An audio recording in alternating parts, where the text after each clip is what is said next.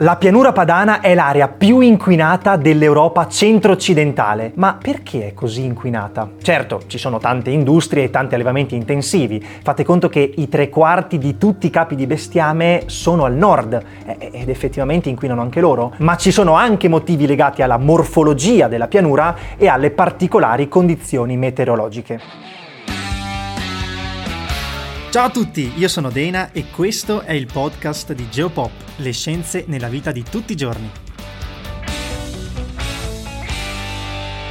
Con i suoi 48.000 km quadrati, la pianura padana è la pianura più estesa d'Italia ed è circondata da tre lati su quattro da catene montuose. Infatti abbiamo a nord e a ovest le Alpi, mentre a sud gli Appennini. L'unica apertura quindi è ad est, verso il mare Adriatico e già da qui però capiamo che non ci sono le condizioni per avere una grande circolazione d'aria, non ci sono forti venti, tolte magari le occasionali raffiche di Bora che sono in ingresso dal Golfo di Trieste. È come avere una casa con una sola finestra, non è che si può formare una corrente d'aria. Quindi possiamo immaginarci la pianura come se fosse una sorta di grande scodella che può accumulare al suo interno molti inquinanti, a patto che ci siano precise condizioni meteorologiche. Ma ora ve ne parla Dena.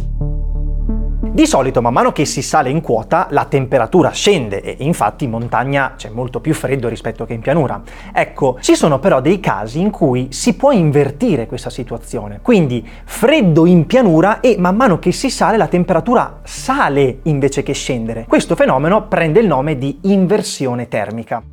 In pianura, soprattutto d'inverno, si può verificare proprio questo fenomeno e questo interrompe il ricircolo dell'aria nella bassa atmosfera. Di conseguenza, tutti gli inquinanti prodotti dalle tante industrie presenti nel territorio e dal traffico rimangono tutti giù e non si rimescolano. Ecco, a tutto questo si aggiungono poi anche le siccità, che tra l'altro continueranno ad essere sempre più frequenti e più durature a causa del cambiamento climatico. E infatti, se non piove, gli inquinanti non vengono lavati via via. Fateci caso, dopo una giornata piovosa, la qualità dell'aria migliora notevolmente. Ecco quindi, inversione termica più siccità più scarso ricircolo d'aria sono le cause, diciamo, indipendenti dall'uomo.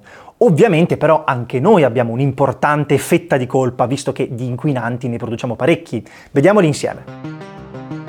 Gli ossidi di azoto sono principalmente due, il monossido di azoto NO e il biossido di azoto NO2. Il primo è un cosiddetto inquinante primario, perché viene emesso direttamente dalle automobili, dagli impianti di riscaldamento e dalle industrie, mentre il biossido di azoto è prevalentemente un inquinante secondario, cioè non viene prodotto direttamente dall'attività umana, ma arriva dalla reazione tra il monossido di azoto NO e l'ossigeno dell'aria. Ecco, questi due ossidi di azoto e in particolare il biossido sono gas nocivi non solo per l'ambiente ma anche proprio per la salute umana, in quanto possono provocare effetti sulla salute come disfunzionalità respiratorie oppure irritazione delle mucose, ma anche un aumento del rischio di tumori. E purtroppo la concentrazione di biossido d'azoto in pianura padana è molto più alta rispetto alla media nazionale. L'ozono può essere buono o cattivo per la salute e per l'ambiente in base a dove si trova nell'atmosfera. L'ozono stratosferico, quindi nella parte superiore, nella parte alta dell'atmosfera, è buono perché ci protegge dai raggi ultravioletti del Sole. L'ozono troposferico invece, cioè quello presente a livello del suolo, è cattivo per noi perché può causare una serie di problemi sia alla salute umana, in particolare per i bambini, per gli anziani e per le persone affette da malattie polmonari, come ad esempio l'asma, sia alla vegetazione, soprattutto durante la fase di crescita. E questo ozono non viene direttamente emesso da, che ne so, le automobili o le aziende e di conseguenza come il biossido di azoto viene considerato un inquinante secondario, cioè che si genera dopo una serie di reazioni chimiche nell'aria, che in questo caso coinvolgono gli ossidi di azoto, alcuni composti organici e la luce solare. Quindi per dire, l'automobile emette gli ossidi di azoto e poi sono loro che generano l'ozono nell'aria. Doppio passaggio. Ecco, la concentrazione massima giornaliera giornaliera di ozono per limitare i rischi per la salute è di 120 microgrammi su metro cubo, da non superare più di 25 volte all'anno. I valori di ozono però spesso superano più di 25 volte all'anno i 120 microgrammi su metro cubo. Questo perché i livelli di industrializzazione e il traffico veicolare producono molti ossidi di azoto che a loro volta producono ozono, come detto prima, e la mancanza di ricircolo d'aria della pianura padana sicuramente non aiuta.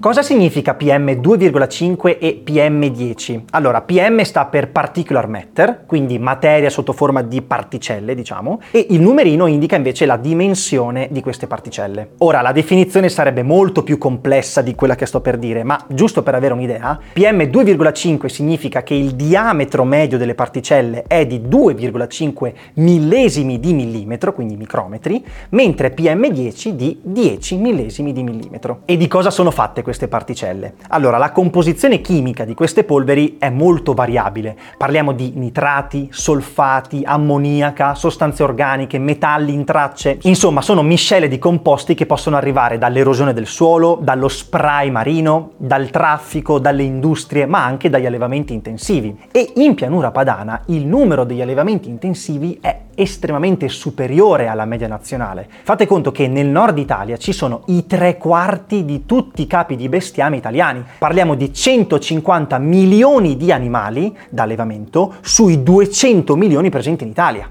tutti al nord. Ecco quindi quando in pianura padana non piove per giorni, se non per settimane, all'orizzonte proprio si vede quella foschia grigia che, se non siamo d'inverno, è causata principalmente dal particolato atmosferico. E infatti i valori di PM2,5 e PM10 in pianura padana sono molto alti. Per avere un'idea, 9 delle 10 città più inquinate dal punto di vista dei PM10 dove sono?